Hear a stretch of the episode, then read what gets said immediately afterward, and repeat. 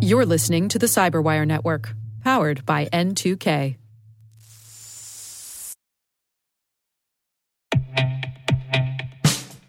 And now, a message from Cyberbit. Mastering cybersecurity is like mastering a sport. You build muscle memory through rigorous practice, then you train as a team to foster cohesion while operating under pressure. Like athletes, cybersecurity professionals thrive on hands on simulation.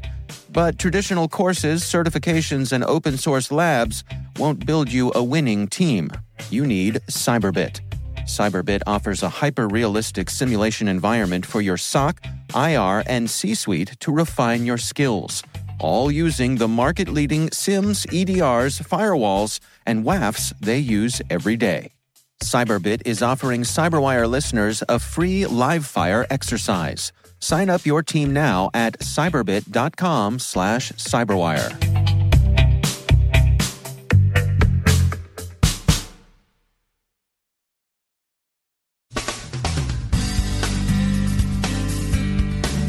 Snake ransomware appears to have hit industrial control systems and may be connected to Iran.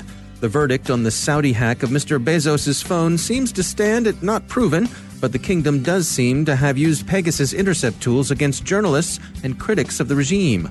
Neither the US nor China are happy with Britain's decision on Huawei. Cards from the Wawa breach are on sale in the Joker's stash, and Card Planet's boss will do some federal time.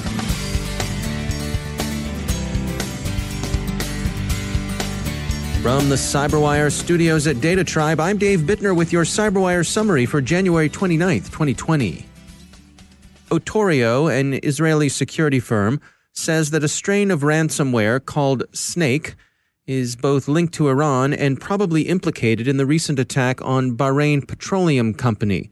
Bloomberg reports that Snake prospects many kinds of files, but it's notably interested in process controls. Many of the control systems it's been observed to go after are GE products, but as GE points out, the snake isn't exclusively or even distinctly interested in GE systems.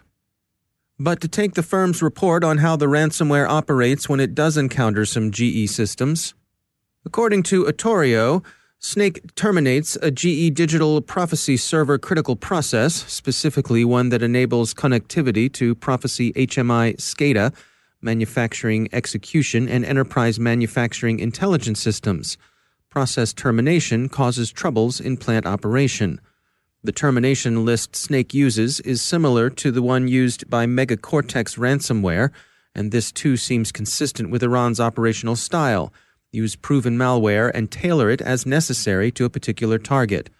Otorio thinks the attacker's motive is economic warfare, in particular, an attempt to influence oil prices. The matter of Mr. Bezos' phone and the Crown Prince's texts is increasingly regarded as inconclusive and at best circumstantial. Something seems to have been going on, but a more thorough look would be necessary to determine what might have been. See, for example, Errata's blog on the topic, which contains a clear and convincing discussion of why some of the apparent anomalies, like those involving the size of video files, really aren't anomalies at all. So the evidence comes down to Saudi means, motives, and opportunity, but the verdict has to be, so far, not proved. In contrast with all of this, Citizen Labs' account of Saudi Pegasus use against journalists seems to be holding up. Ben Hubbard, the New York Times reporter who brought a suspicious text to Citizen Labs' attention, offers an account of his experience. NSO Group told Mr. Hubbard when he gave them a screenshot of the suspicious text that it wasn't their Pegasus tool, but they declined to say how they knew that. NSO Group has commented publicly to the effect that it's premature to blame every case of spyware on them. There are, they correctly point out, a number of other tools out there, either on the market or developed in house, that can give interested parties a look into devices of interest. NSO Group have been among the more prominent names in the field, but it's far from being the only one. Reaction within the U.S. government to Britain's decision to allow Huawei to play in its 5G infrastructure, but only in non core sections, has been decidedly sour. Fifth Domain offers a representative sample of congressional opinion, and the judgments are harsh. They include they've chosen the surveillance state over the special relationship, or Allowing Huawei to build the UK's 5G networks today is like allowing the KGB to build its telephone network during the Cold War. The nicest comment was simply disappointed.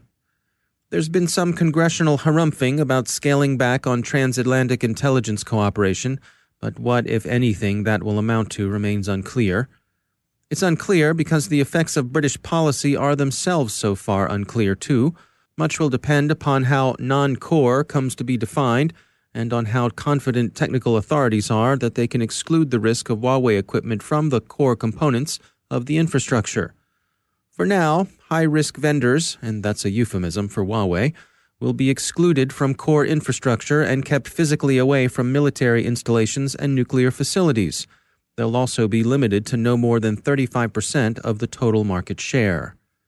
A Bloomberg op ed calls the British policy close to a fudge but actually something that amounts to a workable compromise.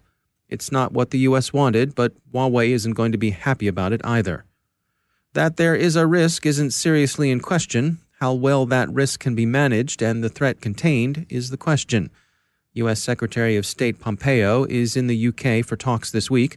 The matter of Huawei will surely figure in among the agenda. And after having waited to see which way the cat would jump, the European Union enunciated essentially the same policy with respect to Huawei participation in member states' infrastructure that Britain adopted yesterday, SC Magazine reports. Several of the EU's 28 members, that is, 28 until the tally drops to 27 over this coming weekend as Britain Brexits, well, they've already put restrictions in place against Huawei. France, for example, won't allow Huawei antennas anywhere near Toulouse. Why Toulouse? That's where Airbus is, and French intelligence and security services aren't stupid about industrial espionage. Researchers have been tracking a specific vulnerability known as pass the hash.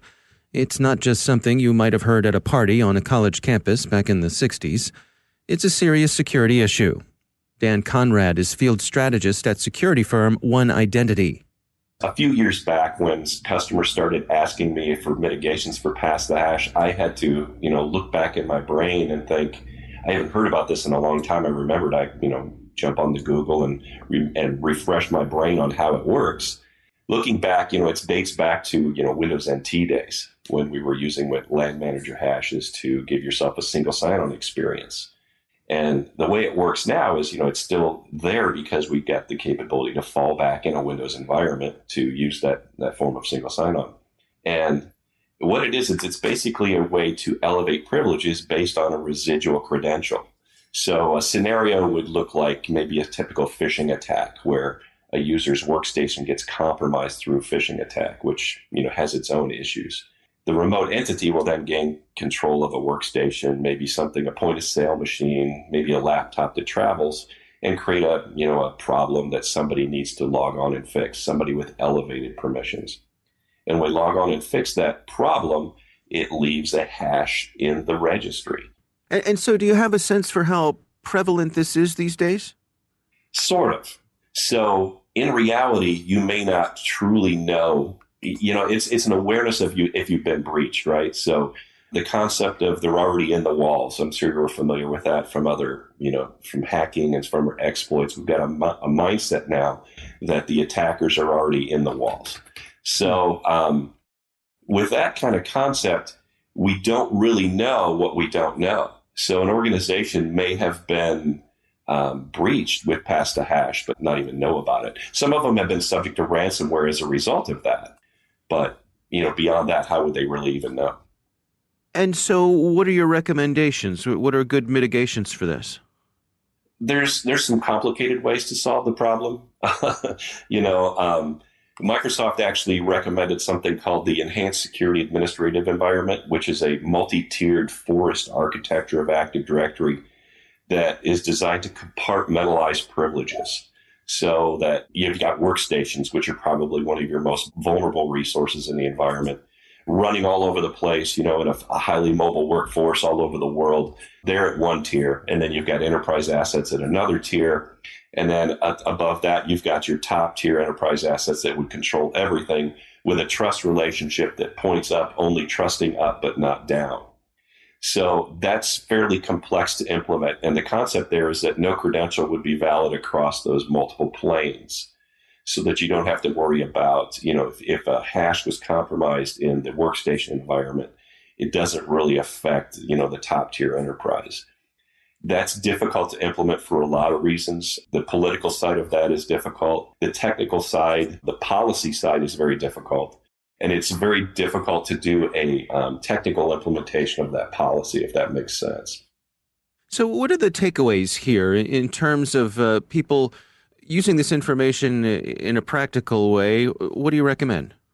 It's it's one of those things where we're trying to influence human behavior, right? So, um, and as we typically know, the the human element of any any cybersecurity practice is the most difficult to get your hands around whether it's social engineering or changing the way users operate or changing the way administrators administer. I've been a sysadmin for many, many years, and changing my behavior, I know during those days was difficult. I was resistant to change. Um, the same concept is here. So if we can maybe socialize the vulnerability here of these types of attacks, and you know, not even just these types of attacks, but getting control of privilege in general you know, you look at um, default admin passwords and things like that that have been a vulnerability in, you know, many breaches. Getting control of these administrative credentials and looping them in and realizing that this actually matters, even if it's something as simple as an IoT device that has a built in admin password. The concept of getting control of those that can influence the rest of your network really needs to be grasped by both the administrators and the users you know, one thing that I've learned in kind of the last couple of years is be willing to change your behavior to behave more securely. So as we learn, we change. That's Dan Conrad from One Identity. Wawa, the convenience store and gas station chain well known to all of us here in the mid Atlantic, disclosed last month that it had been the subject of a criminal cyber attack that began in March, was discovered on December 10th, and was contained on December 12th. It now appears that the breach was larger and more consequential than previously believed. Late Monday, it was discovered that some 30 million Wawa customers' pay card information was being offered for sale on the notorious Joker's Stash, a sleazy online market that deals in such stolen goods to the accompaniment of middle schoolish pictures showing mushroom clouds being observed by a hooded figure who looks like someone of Assassin's Creed. The Joker Stash is advertising millions of cards in a file it calls Big Bada Boom 3. Gemini Advisory, a New York based anti fraud shop, says that the Joker hasn't laid all the cards on the table, but that those that have been seen map to Wawa customers, mostly in Pennsylvania and Florida. Usually, carders only release their wares piecemeal to avoid depressing the black market prices. It's supply and demand, friend. Krebs on Security has a useful summary of the incident, including an account of what Wawa is doing to try to limit the damage to its customers. And speaking of carders, one of the biggest of them all, Mr. Alexei Burkov, copped last Thursday to being the guy who ran the notorious Card Planet site, an online market where stolen paycard information was traded. He pleaded guilty in the U.S. District Court for the Eastern District of Virginia to charges of access device fraud and conspiracy to commit computer intrusion, identity theft, wire and access device fraud, and money laundering, the U.S. Department of Justice said. Mr. Burkov, for all his tender years, the gentleman being only 29, was apparently very well connected, both with the Russian underworld and arguably the Russian government. After he was detained in Israel on an international warrant in 2015, and during the period he was fighting extradition to the United States, he received considerable support from the Kremlin. Not only did the Russian government demand his return to Russia, but they went so far as to frame an Israeli woman on drug trafficking charges. She wasn't even trying to enter Russia, she was just passing through on a short layover in the airport, en route to somewhere else entirely. There are finally signs that the unfortunate woman may now be released, the Times of Israel reports. We hope so. So the Card Planet boss is going away, Good work, Justice. Now, do the Joker's stash.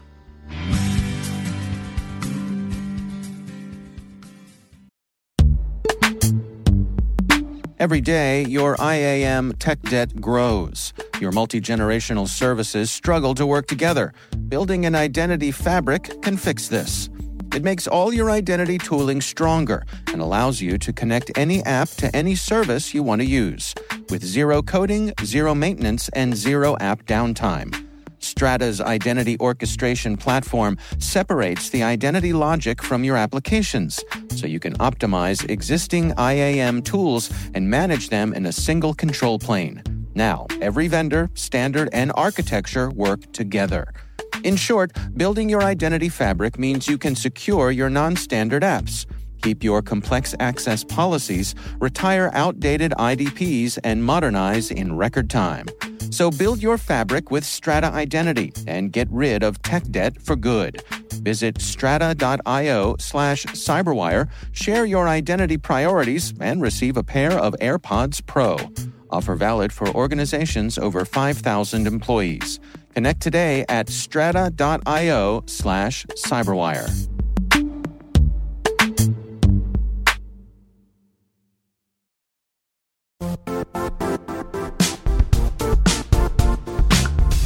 The IT world used to be simpler. You only had to secure and manage environments that you controlled. Then came new technologies and new ways to work. Now, employees, apps, and networks are everywhere. This means poor visibility, security gaps, and added risk. That's why Cloudflare created the first ever connectivity cloud. Visit cloudflare.com to protect your business everywhere you do business.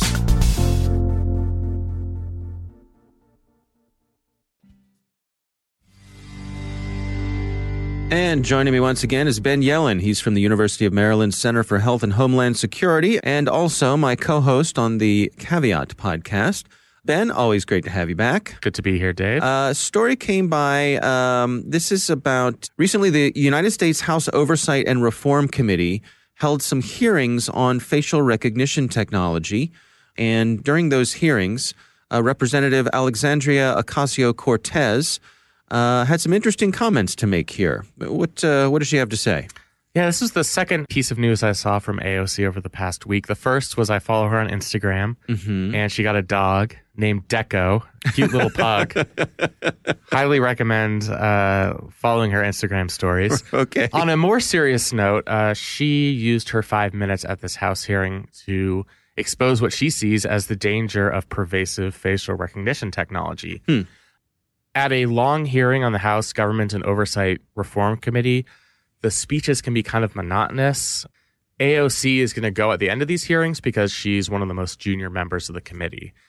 And why I think her particular speech is important is she has a way of making these issues accessible to people who otherwise would never pay attention to what happens in a House Government and Oversight Reform Committee meeting. Hmm. Uh, and that's what happened here. So she compared some of what the witnesses said about facial recognition technology to Black Mirror, the dystopian sci fi series. Mm-hmm. Uh, she talked about how some mobile applications bolster their, their facial recognition systems through things like Instagram filters, which all of us use. Hmm. Um, you know, that's a source for real time data to be collected on us.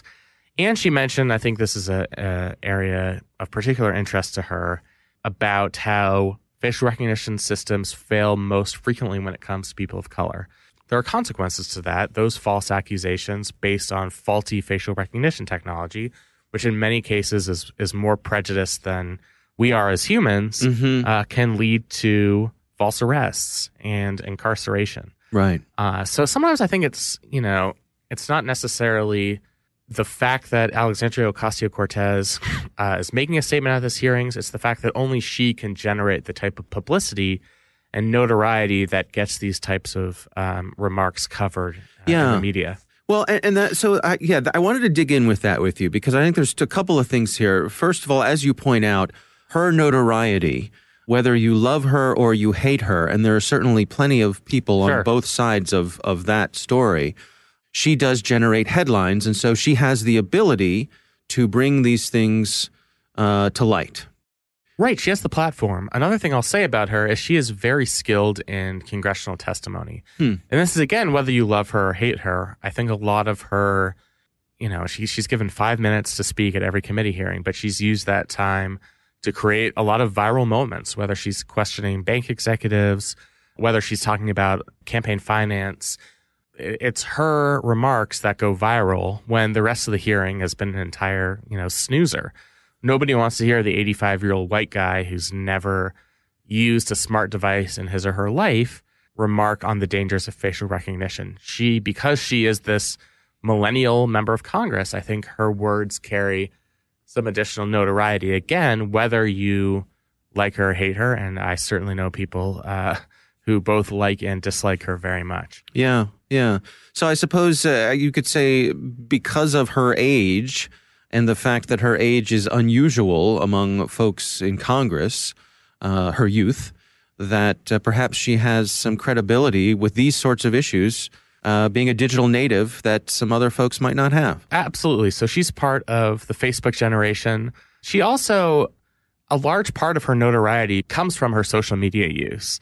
Her original campaign in the Democratic primary for Congress was fueled by social media, producing viral videos that she put on YouTube and on Twitter. Hmm. That's the only way you can beat an entrenched 14 term member of Congress, uh, which is what she was able to do in the primary. So she is sort of, her words on any digital policy carry more weight just because she is this digital member of Congress. She's the person who uses her Instagram stories to show the ins and outs of congressional life and congressional procedure in a way that I think we, we haven't seen before. Yeah. Um, and that's why I think her placement on this particular committee, which conducts oversight, that means they often have the most contentious of all congressional hearings, was uh, a really fortunate placement for her. Hmm. Yeah. Well, it's certainly an interesting dynamic to, to see play out here.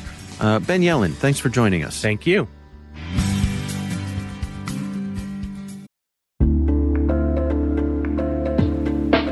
Are lengthy security reviews pulling attention away from your security program? With the largest network of trust centers, Vanta can help you streamline security reviews to win customer trust, save time, and close deals fast. Proactively demonstrate security by showcasing key resources like your SOC 2 or ISO 27001 and provide real time evidence for passing controls. And when a security questionnaire is required, Vanta takes the first pass for you. Visit vanta.com slash cyber to take a self-serve tour. That's vanta.com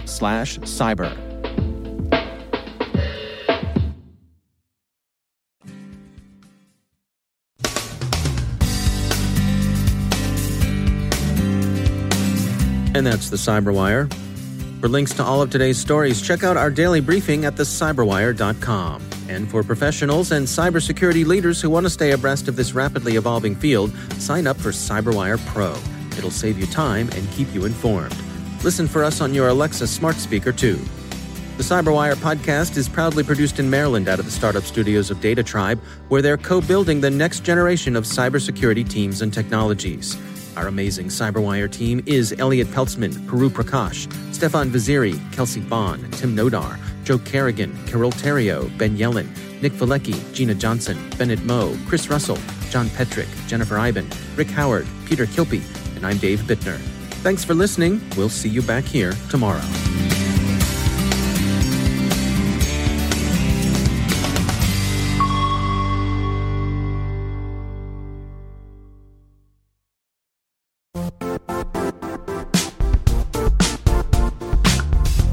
Now, a word from our sponsor, Zscaler, the leader in cloud security.